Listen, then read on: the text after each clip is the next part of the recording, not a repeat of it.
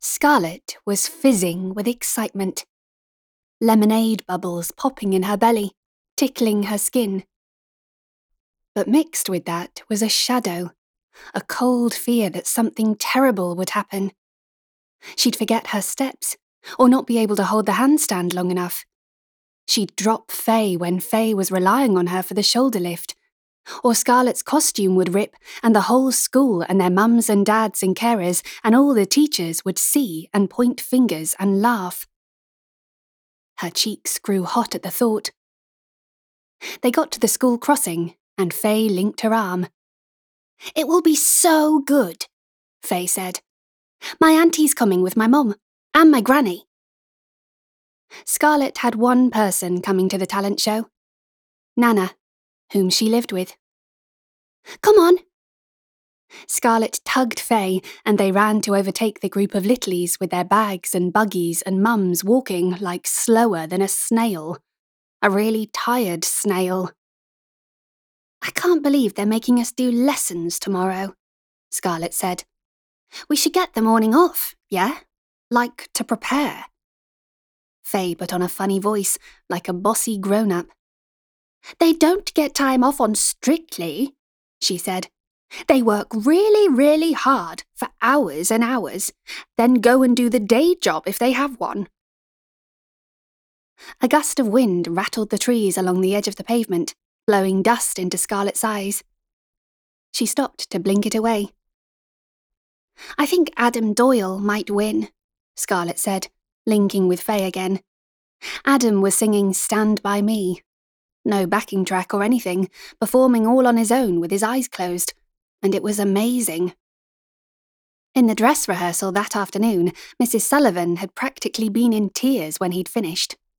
She'd wiped her eyes and said, That's just lovely, Adam. He should do the voice, Faye said. Spits of rain tapped Scarlett's face, and she pulled her hood up. There's a weather warning, Faye said. Storm Dennis. Her dad worked for Green Flag, rescuing people whose cars had broken down. When the weather was bad, he was really busy. There's always a weather warning, Scarlett said. It's the climate. Another thing that gave her a flip flop feeling inside. Because the whole world was burning and drowning, and still hardly anyone was doing anything or not the people in charge of stuff. Will you braid your hair? Faye said. No time now, Scarlett said. It'll be all right in a bun. An updo, Faye said. A puff. It took like a million hours, and it really hurt to have her braids done. And Nana had to pay for it as well. So mostly Scarlett had an afro style, and it was just long enough to scrape back with a bobble.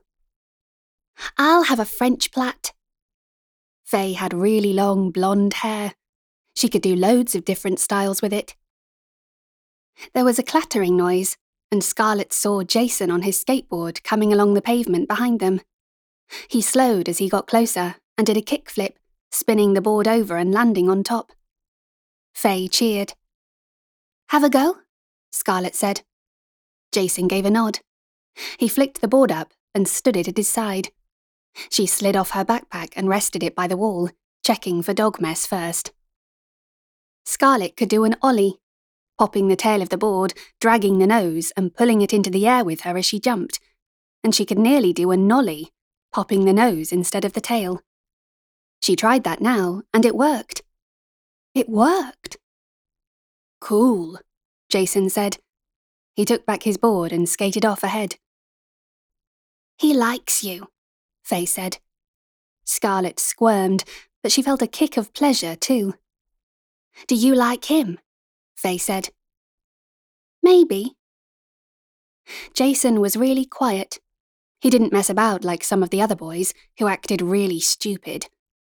He was shy, Scarlett thought, but he had this really nice smile, long brown hair, and brown eyes.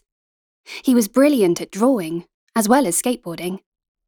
When they'd had to write a piece in literacy about what they wanted to be when they grew up, Jason said a graffiti artist, like Banksy. Or the one who did the poster of Obama that Nana had. It said, Hope.